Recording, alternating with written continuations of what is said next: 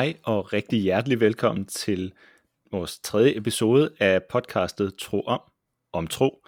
Og øh, jeg vil gerne starte med at sige tusind tak til alle jer, der har lyttet med allerede. Vi er nået op omkring øh, 150 afspilninger, og, øh, og det er jo faktisk allerede øh, nok noget over, hvad vi havde forventet på det her tidspunkt i hvert fald, fordi, øh, fordi vi først og fremmest bare var målrettet vores e-, egen kirke, Holbæk Frikirke, men, øh, men vi kan se, at der er folk, der lytter med os rundt omkring i, rundt omkring i Danmark, og endda nogen fra udlandet. Jeg ved ikke, om det er en fejl, eller hvad det er, men, men det er i hvert fald dejligt at se, at der, der er folk, der gider at lytte til os, så øh, det gør det også lidt sjovere for os at optage det her. Mit navn er Christoffer Sørensen, jeg er præst her i Holbæk Frikirke, og øh, jeg sidder også i Holbæk nu, og har en med mig helt fra Silkeborg, det er Lars Pu, som, som også har været med os før. Øh, og Lars, øh, du har introduceret dig selv før, så i dag så vil jeg bare øh, bede dig om at, at sige lidt om, hvad er det, vi taler om i øjeblikket? Ja, altså vores, øh, vores overordnede emne, det er frelse. Og øh, nu har vi jo, det er jo kun tredje episode, vi optager nu, så, øh, så vi kan stadigvæk godt nå lige at, at lave et lille resume af de, af de foregående episoder. Øh, vi startede med at og øh, kigge på helvede og forståelsen af helvede, for at øh, rydde nogle af de misforståelser af vejen, som vi synes, der er forbundet med det. Og så øh, sidste gang, der øh, prøvede vi at sætte frelse ind i en sådan lidt større sammenhæng, og, øh, og prøve også at, øh, at vise, at, at det faktisk er et, øh, et ret konkret øh, begreb også i, øh, i Bibelen.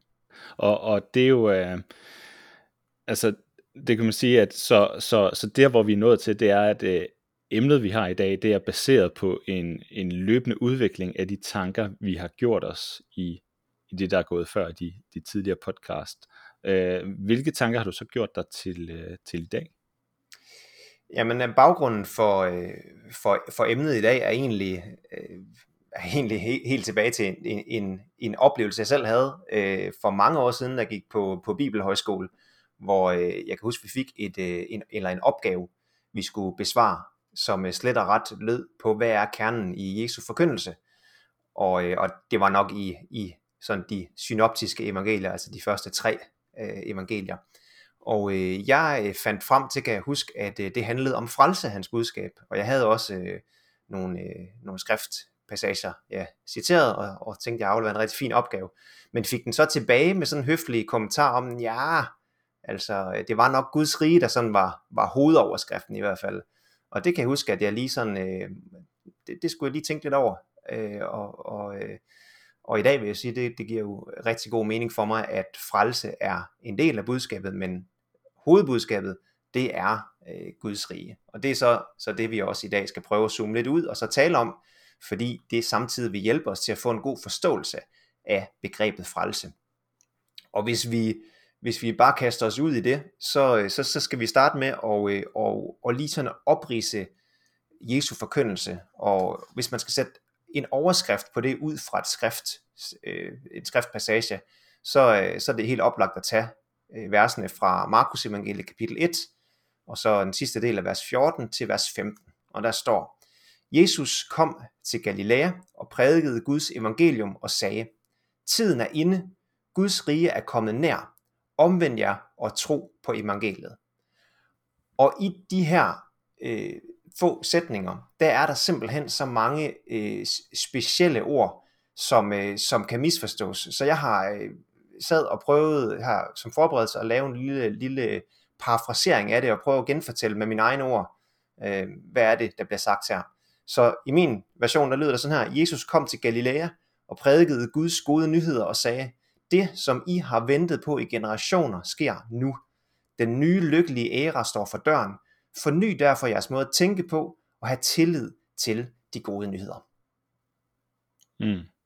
Så de gode nyheder, altså evangeliet, det er, at i Jesus er Guds rige kommet nær.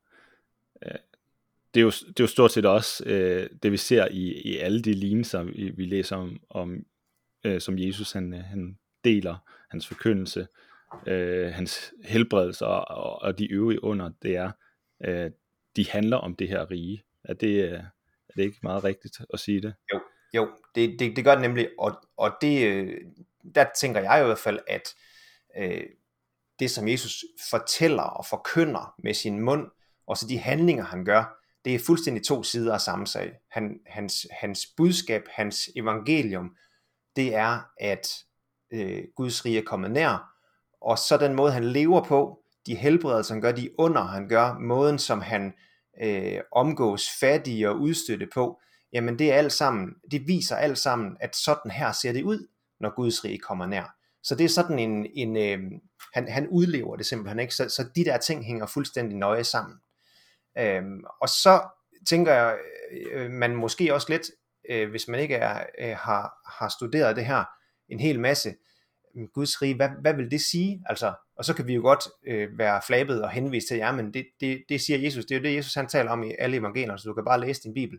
Men, men, men for at prøve at få lidt greb om det her, det her øh, udtryk, som, som er fremmed for os, mm. øh, så kan man sige, at på græsk, der, øh, og det er jo det nye testamente er skrevet på, evangelierne er skrevet på, der er ordet for rige, det hedder basileia, og, øh, og det er så beslægtet med ordet for konge, der hedder basileus. Og det, altså det vil sige, der taler om et kongerige, og det kan måske hjælpe os til at få lidt greb omkring det. Øh, fordi Guds rige, det er der, øh, det ser ud sådan, som det vil se ud, hvis det er Gud, der regerer som konge. Altså hvis det er ham, der ligesom sætter dagsordenen, og det er hans vilje, der sker. Og derfor så er øh, det her øh, øh med Guds rige, det er håbet om, at Gud han en skønne dag vil sætte sin vilje igennem, og at han selv vil regere verden. Underforstået, så kommer der fred og retfærdighed og glæde, og ondskab og lidelse og uretfærdighed, det bliver smidt på porten. Så, så alt det her, det er, det er indebæret i, i tanken om Gud som konge, øh, og i det, at Guds rige, det kommer nær. Hans regeringstid står for døren, kan man sige måske. Øhm, så når Jesus han kommer og forkynder, at Guds rige er kommet nær, så forstår hans jødiske tilhører alt det her. De forstår det på den baggrund her. Men det er jo ikke en baggrund, vi har. Altså vi, det her begreb siger ikke også en hel masse som udgangspunkt. Øh, men hans tilhører, de hørte det her, en ny lykkelig æra eller tidsalder står for døren.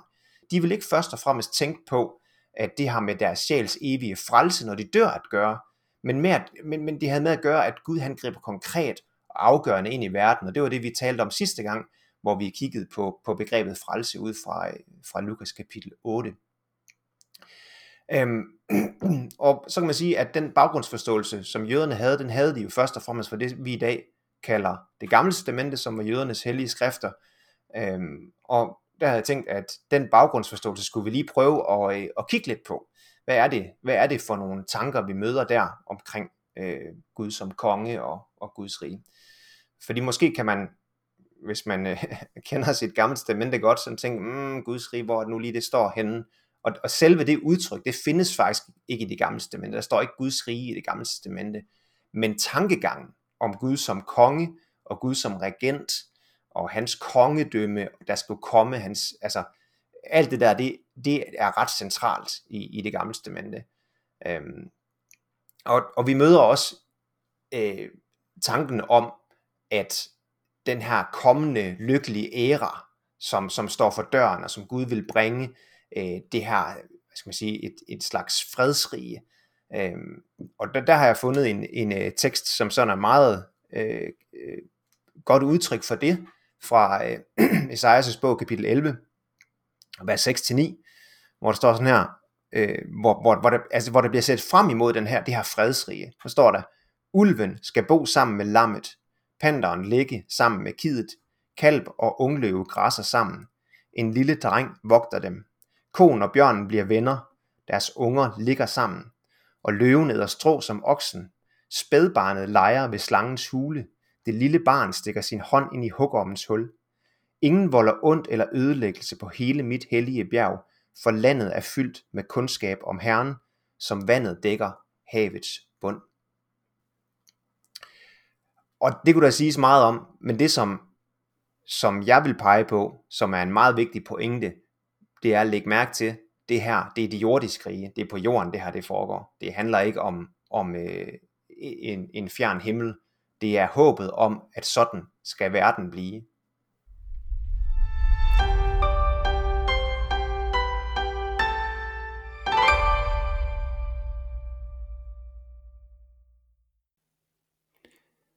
Ja, så det jeg tænker, det er, om man kan, øh, om man kan overveje at tænke i, i det som en ydre og en indre ting, altså at jøderne de tænkte om det her fredsrig mest som en ydre ting, fordi det vi, øh, det vi ser i evangelierne, det er jo for eksempel, at jøderne de er meget optaget af, øh, som du er inde på her, af oprettelsen af et fysisk konkret rige, som ikke længere var undertrykt af blandt andet romerne på den her tid, mens, mens Jesus i langt højere grad var optaget af det, der sker inde i det enkelte menneske.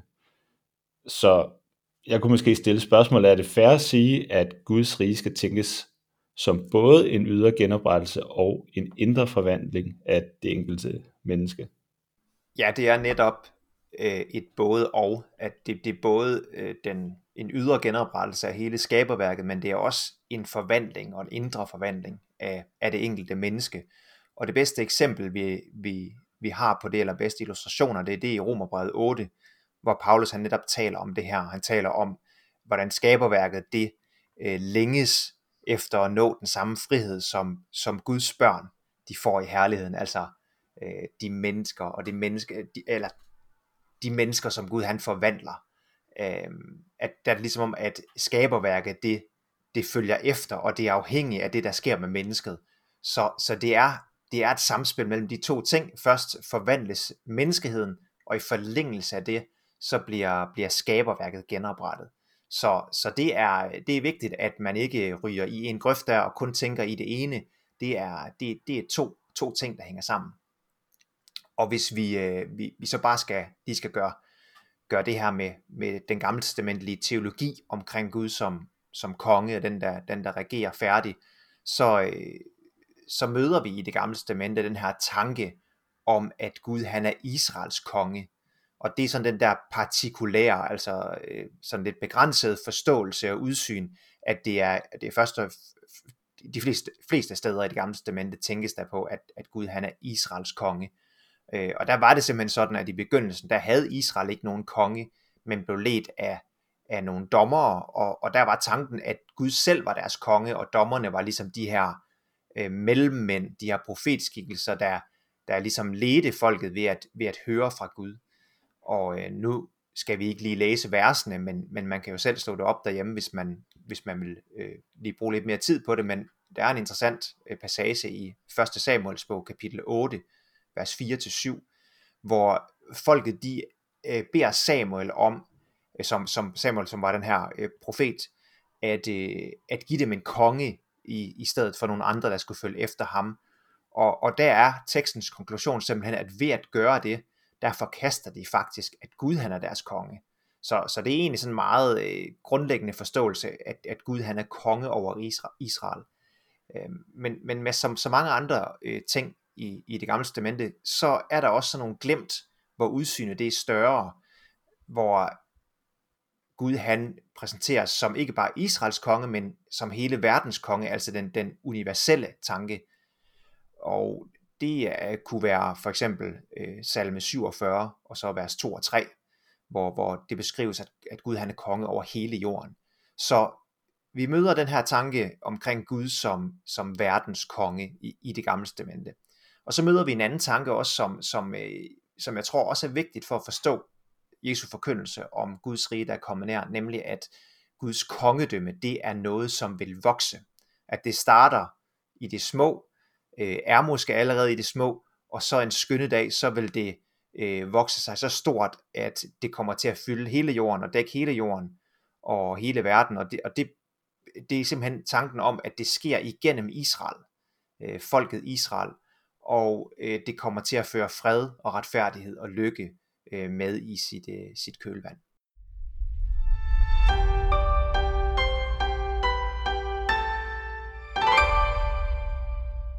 Udfordringen med det her med at tale om det gamle testamente, det er jo ofte, hvad har det med, med os at gøre, og, og os, der lever i dag, vi, vi læser jo ofte det nye testamente øh, mest, og, og, og får vores teologi mest ud af det, så når vi læser det gamle testamente her, så kunne man måske stille spørgsmål, hvor passer Jesus ind i alt det her?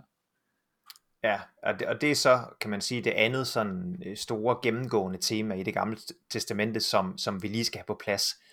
øh, nemlig det her med, at i det gamle testamente, der havde man en forventning om, at når Gud han en skønne dag vil oprette sit kongedømme, så vil det ske igennem hans udvalgte, eller øh, som han kaldes i det gamle testamente, Guds messias. Og messias betyder på, altså, på hebraisk betyder det den salvede, og, og, og det her med at salve nogen, det var jo noget, man gjorde først og fremmest ved konger, øh, man ser det også med profeter, men, men her der, er det, der skal vi tænke på, på, at det er en konge, så, så Guds udvalgte messias, Guds salvede, øh, skulle komme og oprette øh, Guds kongedømme. Og, og i modsætning til, til Guds rige, så optræder ordet Messias faktisk ret hyppigt i det gamle testamente. Det, det finder vi 39 gange. Og så er det jo også vigtigt lige at være klar over, at når man oversætter Messias fra hebraisk til græsk, øh, det nye testament er skrevet på græsk, så bliver det til Kristus, som jo er øh, det, vi på dansk kalder for Kristus. Og øh, de første kristne, som alle var jøder, de så Jesus som Kristus, som den her ventede Messias, og de så ham altså som opfyldelsen af øh, et, hele det gamle testamente. Og bare lige for at knytte tanken om Messias, der skulle bringe Guds kongerige, øh, de to tanker sammen, så, øh, så skal vi tilbage til, til Esajas' bog, kapitel 11, som, som vi tidligere har læst, øh, vers 6 til, til 10 i. Og så skal vi, øh, skal vi lige, vi gør det lige omvendt rækkefølge, så nu læser vi så vers 1 til 5. Og, og vers 6 til 10 er jo en forudsigelse af den genskabte øh, verden, eller af fredsriget. Det, her, det var det her med, at ulven skal bo sammen med lammet osv. Så, videre. Øh, så står der i de vers, der går forud. Men der skyder en kvist fra Isais stup. Et skud gror frem fra hans rod. Over ham hviler Herrens ånd, visdoms- og indsigtsånd, råds- og styrkes ånd, kundskabs- og Guds frygts ånd. Han lever og ånder i frygt for Herren. Han dømmer ikke efter, hvad hans øjne ser, fælder ikke dom efter, hvad hans ører hører. Han dømmer de svage med retfærdighed, fælder retfærdig dom over landets hjælpeløse. Han slår voldsmanden med sin munds stok, og med læbernes ånde dræber han den uretfærdige. Retfærdighed er bæltet om hans lænder, trofasthed bæltet om hans hofter. Og så er der lige sådan en lille opbremsning, og så får vi så beskrivelsen af fredsædet. Ikke? Altså, øh, så, så der kan man ret tydeligt se i teksten her, at forventningen om Messias' komme, beskrivelsen af, hvordan han er, øh, og, og den retfærdighed, han, han udøver, er, er, går direkte over i fredsriget, altså Guds kongedømme. Det er simpelthen to sider af, af samme sag, så at sige. Ja, og jeg kommer til at tænke på, øh, på de første disciple. De har jo også, de er jo vokset op med det samme, den, den her fortælling. De er vokset op med Esajas, og når de så på Jesus som Messias, så så de jo netop med den her forventning, en forventning om, at han ville indføre Guds kongedømme, eller Guds rige. Og øh, jeg har fundet et vers frem, som, øh, som jeg gerne lige vil spørge lidt ind til, øh, og det er fra Apostlenes Gerninger, kapitel 1, vers, øh, vers 6, og der står der sådan her, mens de nu var sammen, spurgte de ham, Herre, er det nu, du vil genoprette riget for Israel? Altså særligt den sidste del her, riget for Israel. Hvad, hvad mener de med det, Lars? Ja, altså, altså jeg, jeg tror om der står riget, eller, og det står også med stort her, for ligesom sådan at, at understrege, at det er noget bestemt, øh, eller om der står Guds rige, altså det, det er det samme. Øh, så når de taler om riget for Israel, så er det den der gammeltestamentlige forståelse af, øh, altså det med, at Gud selv skal regere som konge over Israel, altså den der partikulære forståelse. Øhm, og, og der er det jo sådan et, et klassisk måde at gå til det på, at sige, at de har simpelthen misforstået det her. Øh, de, de troede, at Guds rige det var noget andet, end det var. De troede, det var et nationalt, fysisk ydre rige, og, øh, og, og så simpelthen øh, afskrive det med det. Øh, det, det, det tror jeg ikke, ikke er, er hele, hele sandheden i det. Jeg tror, det er rigtigt, at, at de har et begrænset udsyn, her, en begrænset forståelse af, hvad det er, øh, hvordan det her rige det kommer til at tage sig ud. Men det er ikke det samme som at sige, at det kun er et indre rige, at, at det er en sådan forvandling inde i det enkelte menneske. Det kan det ikke begrænses til. Øh, men det er klart, det er større end det, de forestiller sig, fordi det er, som vi talte om tidligere, det er sådan både og. Det er både det enkelte menneske og i kølevandet af, af det, så også hele øh, skaberværket. Øh, og så er det først og fremmest ikke et nationalt rige, som de måske forestiller sig her, men, men det er et altomfattende rige, der, der, der øh, indbefatter alle folkeslag og hele, hele verden. Så man kan sige, at de tænkte nok ikke stort nok. og de tænkte ikke omfattende nok. Og så kan man, undskyld, så kan man sige sådan i, i, i bagspejlet her, øh, så, kan, så er det jo nemt at være klog, at, at hvis vi skal forklare det i dag, hvad det var, de ikke havde set, så havde de ikke set, at Jesus han skulle komme to gange. Så han kom på, på det nye testamentets tid. Det var, det var hans første komme, og så døde han og opstod. Og det er jo faktisk, det spørgsmål stiller de jo her, efter han er, han er opstået, men inden han er faret til himmels. Øhm, og, og, og der vil vi i dag sige, jamen, øh, hvis, hvis man skal forklare øh, forskellen på øh, øh, den, den, den tid, som, som, øh, som de levede i før Jesu komme, og, og så tiden efter, jamen så, så er det sådan, at, at nu er Guds rige kommet nær med Jesu første komme, men vi lever stadig i sådan en mellemtilstand, hvor vi på den ene side kan tænke, jamen det er langt væk, og det, det, det virker langt væk, verden er ikke retfærdig, og, og så videre, der er stadigvæk masser af ondskab og uretfærdighed, men alligevel er der, at, at, at, at Guds rige øh, kommet tættere på, øh, det står sådan for døren og banker på, og vi kan få glemt af det ind imellem. Så vi lever i sådan både og tid, ikke? Øh, indtil Jesus skal komme igen. Anden gang, tror vi som kristne, og genoprette det fuldt ud. Ikke? Det, er, det er sådan enden af, af, af den, den nuværende tidsalder. Øhm, og, og så kan man måske også stille spørgsmålet, jamen, jamen er der en, hvad, hvad er forskellen på det her med, altså vi siger før Jesus, der var Guds rige langt borte, og nu er det kommet nær. Øh, hvad, hvad, altså, hvad er forskellen egentlig? Og der læste jeg for nylig øh, Tom Holland, som er en britisk historiker, øh, bog, øh, som hedder Herredømmet, hvor, hvor han netop øh, øh, gør sig til fortaler for den tanke, og han er ikke, i øvrigt ikke kristen selv, han er, han er historiker, øh, men, men han gør sig til fortaler for den tanke, at øh, kristendommen faktisk har gennem, altså, gennemsyret vores kultur og forvandlet kulturen på en måde sådan, at vi kan slet ikke, vi kan slet ikke tænke øh, uden for, for kristendoms indflydelse. Vi kan slet ikke forestille os, hvordan verden ville se ud, og hvordan vi ville være, og tænke, hvordan vores samfund ville være, hvis ikke kristendommen havde forandret kulturen og vores måde at tænke på så grundlæggende, som den har. Øh, så det, det er måske lidt ligesom at stå sådan lige med hovedet helt op i et maleri, og man kan slet ikke se det store billede, man kan kun lige se sådan et, et lille udsnit af det. Øh, så for eksempel så fortæller Tom Holland om, øh, om MeToo-bevægelsen, øh, der siger han, at den er fuldstændig utænkelig uden for en kristen kultur. Fordi den romerske kultur, som var før den kristne, hvis man stillede sig op på den måde og sagde, jeg er faktisk et offer, jeg er blevet behandlet dårligt, så vil man ikke få noget sympati i, i den romerske kultur. Så vil man bare blive udnyttet endnu mere, fordi at folk vil tænke, her er en, der er svag, som vi kan udnytte. Altså man tænker grundlæggende helt anderledes, og det, har vi, det kan vi slet ikke sætte os ind i. Øhm, og så, øh, Tom Holland har også han, han, han har et citat med, som det er faktisk lidt sjovt, fordi det er, det er et af mine yndlingscitater. Øh, jeg blev så lidt klogere på sammenhængen, da, da jeg læste Tom Holland, øh, men det er et uh, citat af den romerske kejser Julian, der var nevø til kejser Konstantin, og uh, han der var, var blevet uh, opfostret til at være kristen, men var i sin ungdom, uh, der havde han valgt det fra. Uh, og derfor så har han fået tilnavnet Julian, den frafaldende. Og, og han havde det altså kristendommen og han skrev i år 362 efter Kristus til, øh, jeg mener det var, det var et, øh, nogle præster ved et tempel, fordi han var træt af, at, at det, det ligesom øh, var ved at forfalde lidt det der, der var ikke den samme interesse for, for guden i det her tempel. Og, øh, og så, så øh, hans løsningsforslag på det, det er, at øh, de der præster, de, skulle, de, de kunne jo godt se, at de skulle tage sig af de, af de, de fattige og de sultne og så videre. Det var jo indlysende. Problemet det var bare, siger Tom Holland, at øh, den eneste grund til, at han tænkte sådan, det var fordi han var op, opfostret med de kristne tanker og de kristne idealer om næstekærlighed. Det fandtes ikke på samme måde i det romerske rige, og, og de der hedenske templer, de har aldrig øh, udført den der opgave før.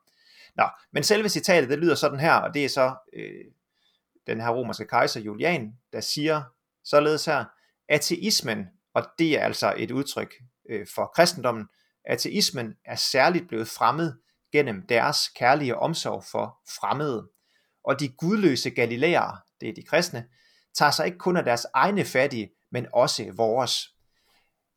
Og det er jo bare et, et, et fantastisk godt eksempel fra en, der var indet modstander af de kristne. Øh, en god illustration af, hvorfor kristendommen vandt sådan frem også, som den gjorde, og hvad de kristne de var kendetegnet ved. De tog sig simpelthen af de fattige, og ikke bare de andre kristne, men af alle. Øh, den der næste kærlighed, og den var, den var simpelthen ny i, i den romerske kultur. Den fandtes ikke før, før kristendom kom til at ændre samfundet og måden at tænke på, og det er vi simpelthen så gennemsyret af i dag. Og der kan man måske sige, øh, det er et godt eksempel på, at da Jesus kom og forkyndte Guds rige er kommet nær, der skete der faktisk nogle ting, der gjorde verden til et bedre sted. Øhm, og, øh, og, og vi har bare måske sådan vendet os lidt til det, og, og står midt i skoven og kan ikke få øje på, på, øh, ja, på den for bare, bare træer, hvis man skal sige det sådan.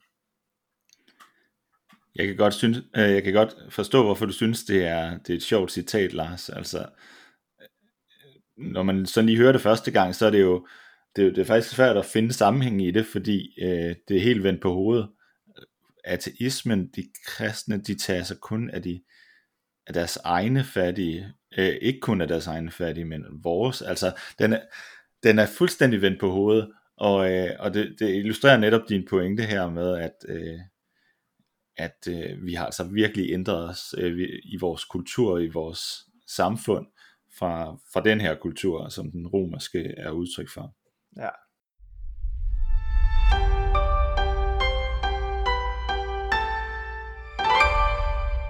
Lars, så, øh, så vil jeg gerne vende tilbage til, til det, jeg sådan øh, stillede spørgsmålet ind imod før. Øh, hvad, hvad har det med os at gøre?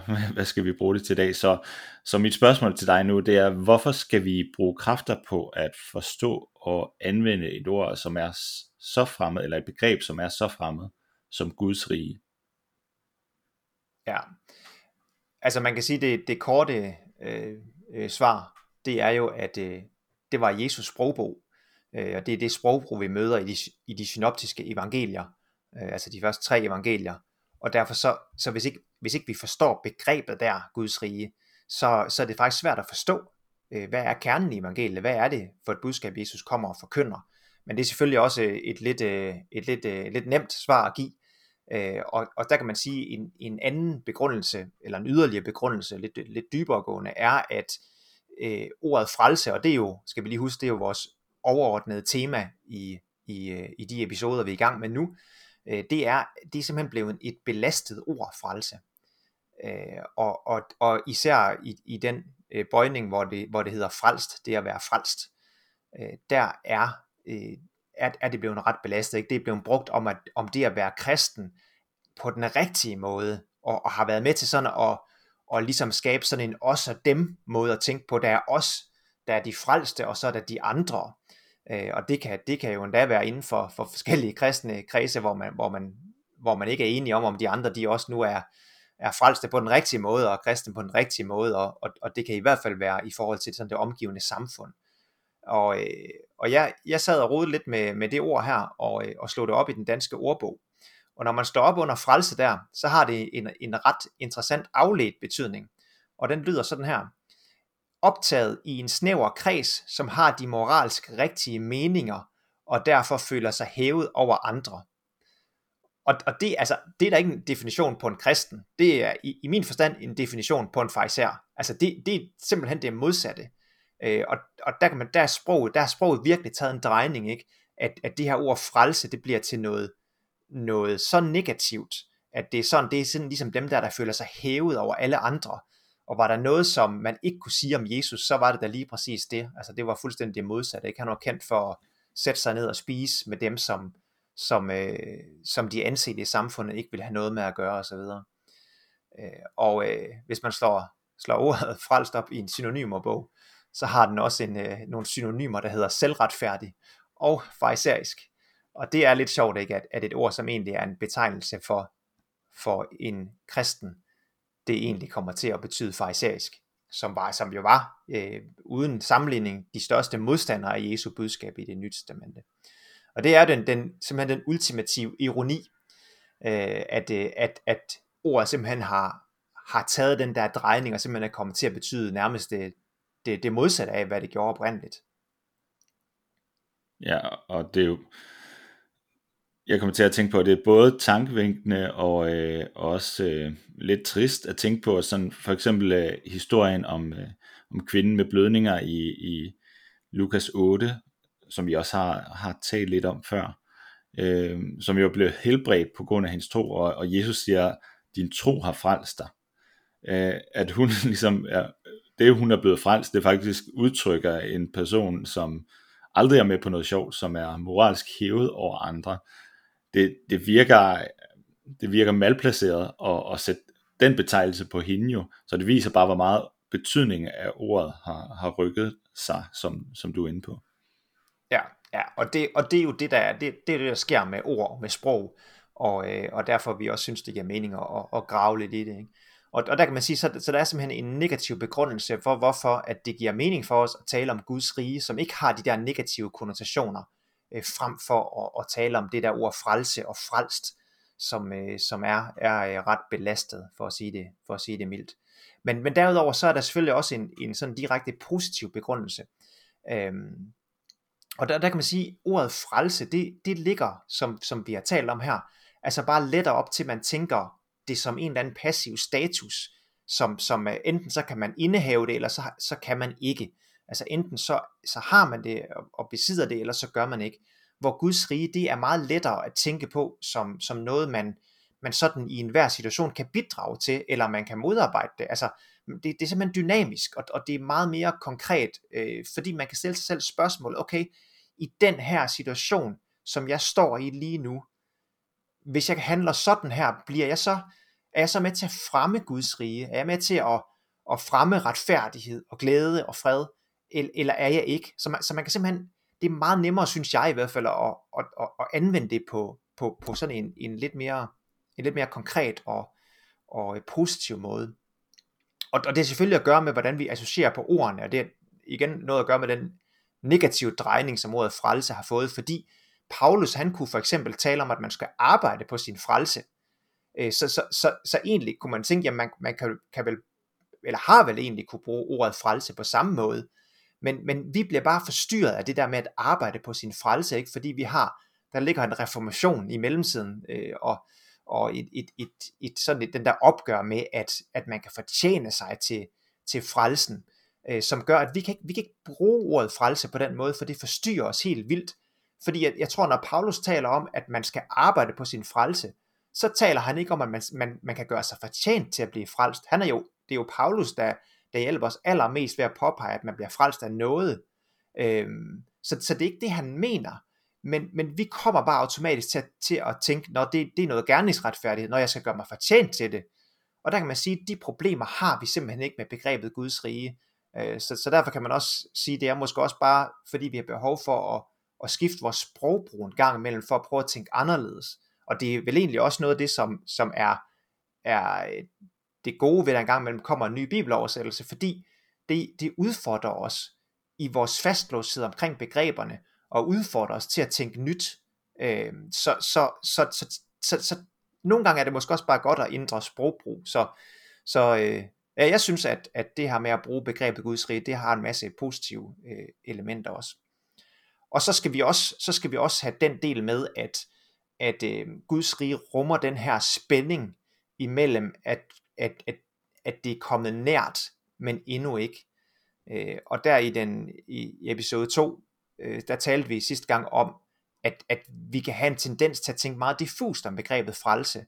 At, at når vi taler om frelse, så, så placerer vi det ude i en eller anden fjern fremtid. Vi har svært ved at forestille os, hvad det er for noget. Vi har svært ved at forbinde det til vores nutid og vores sådan konkrete livssituationer. Og det var også her, vi læste Lukas 8, som, som du refererede til før, ikke? hvor vi ser tre eksempler på, at, at ordet frelse bruges på nogle måder, som er helt overraskende for os i dag, fordi det bruges om noget, der sker i konkrete livssituationer. Øh, det er en helbredelse, ikke, som, som, som du refererede til. Det er en dæmonuddrivelse, og det er en dødeopvækkelse, som alle sammen bliver beskrevet med, nu er du blevet frelst. Altså helt konkret øh, nutidig problemstilling, det bliver brugt ind i. Og, og det, der er vigtigt at sige omkring frelse, for det er jo vores, vores overordnede tema, øh, det er, at, at frelse er, er rummer både det nutidige aspekt, men det rummer selvfølgelig også et fremtidigt aspekt. Det er ikke fordi jeg siger, at, at, at frelse ikke har noget med fremtiden at gøre. Det har det. Det vil få sin, sin fulde opfyldelse i fremtiden. Men, men, men det kan ikke kun placeres der, lige så vel som det heller ikke kun kan placeres i nutiden. Det er ikke sådan et enten eller, men, men det er det rummer begge aspekter, og derfor så handler det om at finde en god balance. Og, og der øh, øh, hvis vi kigger på, på Paulus for eksempel, og hvordan han bruger ordet frelst, så kan han faktisk både bruge det i fortid, og i nutid, og i fremtid. Øhm, så, så, så frelse rummer alle de her forskellige aspekter. Men den balance, som det er vigtigt at ramme imellem, hvordan vi vægtlægger de forskellige, de forskellige dele, øh, den er simpelthen indbygget i, i begrebet Guds rige, når Jesus forkynder om Guds rige. Fordi han jo netop siger, Guds rige det er kommet nært, underforstået, men det er her ikke endnu, men der er sket noget, sådan at, at det, det står for døren, det er kommet nært. Så man plejer også, også at tale om, at det er allerede, men endnu ikke, det her paradoks. Øh, og bare lige for at illustrere det, så, øh, så i Lukas 19.11, så står der sådan her, mens de hørte på ham, altså på Jesus, fortalte han dem også en lignelse, fordi han var nær ved Jerusalem, og fordi de mente, at Guds rige straks ville komme til syne. Altså, så, så det er nært, ja, men det, det, det, det kommer ikke straks. Altså, der er, der, der er et spændingsfelt, som vi, vi skal fastholde. Ja, så øh, pointen her altså er, at, at den her terminologi omkring Guds rige hjælper os til at holde balancen i den, den spændvidde, som begrebet frelse har, sådan at, at det også kan blive et sundt begreb, og vi, vi kan have nogle, øh, nogle sunde øh, tanker omkring frelse, som, som har alle de her forskellige aspekter, som, som vi skal holde lidt i sådan en, en balancegang. Mm. Ja, og hvis jeg skal prøve sådan at, at, at sammenfatte for mig selv, hvad, hvad jeg får ud af, af de her pointer, du kommer med, så jeg, jeg tænker nem, nemlig, at det her med, øh, men allerede endnu ikke den her spænding, den, øh, den kan hjælpe for eksempel, når vi jo møder øh, ondskab, vi møder lidelse, vi møder udfordringer i det her liv, øh, så tænker jeg i hvert fald øh, for mig, at det kan, det kan da være en hjælp, at, øh, at have det med i tankerne, at øh, der er noget, der er midlertidigt, der er noget, vi venter på, øh, og så er der stadig også et element af, at, øh, at det er øh, det er her, og øh, øh, så vi, vi lever i den her, øh, i det her stadie midt imellem på en eller anden måde. Øh, og jeg tænker også særligt i forhold til sådan noget som, som helbredelser, at øh, det er faktisk rart ikke at skulle vælge mellem aldrig eller altid, altså at helbredelse aldrig er en mulighed, som, som nogen jo øh, ender med at, øh, at lande på sådan rent teologisk, men, eller, eller altid at, øh, at Gud altid helbreder, og hvis han så ikke gør det, så, så er der et eller andet galt med os. Øh, men der er faktisk mulighed for at være i den her spænding mellem, øh, mellem nær og, og endnu ikke. Jeg synes, det har været rigtig spændende at lytte til, hvad du har haft med til os i dag, Lars. Tusind tak for det, øh, det du har haft med. Vi skal til at runde af her, men øh, inden jeg sådan øh, øh, takker af for, for dig, Lars, så, øh, så vil jeg gerne lige høre, hvad har du tænkt til næste gang? Fordi der kommer jo også en næste episode. Ja, altså næste gang, der fortsætter vi lidt ud i det spor, som, som vi vel var lidt i gang med her til sidst, at vi skal prøve at knytte tråde imellem øh, evigheden, som vi forestiller os den, og, og som, som kristne ser frem imod og håber på, og så øh, livet her og nu. Jeg tror, det er vigtigt, at vi, vi, vi får, får, får knyttet de ting godt sammen, sådan at, at vi ikke bare har et evighedshåb, der sådan eksisterer lidt for sig selv et eller andet sted, men at det simpelthen har en relevans og er knyttet sammen med livet her og nu, så vi ikke får, får splittet de der ting øh, øh, op, men at, at evigheden, evigheden simpelthen kan, og vores tanker om evigheden simpelthen øh, bliver knyttet sammen med vores liv her og nu, og hvordan vi så vælger at leve det liv i lys af det, vi håber på. Så det er noget af det, vi skal prøve at, at dykke ned i næste gang. Sådan. Jamen, det vil jeg se frem til at, at tale med dig om næste gang, Lars. Øhm, ellers så vil jeg bare sige, uh, sige tak for nu til dig, Lars. Tak til jer, der har lyttet med. Inden I uh, lukker ned, så vil jeg gerne uh, opfordre jer til at abonnere på podcasten, hvis I ikke allerede gør det, fordi det, det er jo sådan en simpel måde, at man får en, man kan få en notifikation, når der kommer et nyt, øh, en ny udgivelse. Og øh, derudover så har vi jo faktisk oprettet en, øh, en e-mail, man kan sende spørgsmål til, hvis man har lytterspørgsmål, eller bare gerne vil kontakt med os om et eller andet. Det kan også være tips og tricks, fordi vi er jo stadig ved at, at lære det her med at lave podcast. Så, så send endelig til uh, troopkontakt gmail.com det var troomkontakt-gmail.com. Det står også i, i beskrivelsen af podcasten. øh, så er I meget velkommen til at stille spørgsmål der, og det kan jo være, at noget af det er så relevant, at, øh, at det kan komme med øh, i en fremtidig episode. Ellers vil jeg bare sige på, på gensyn eller på genhør. Ha' det godt. Hej.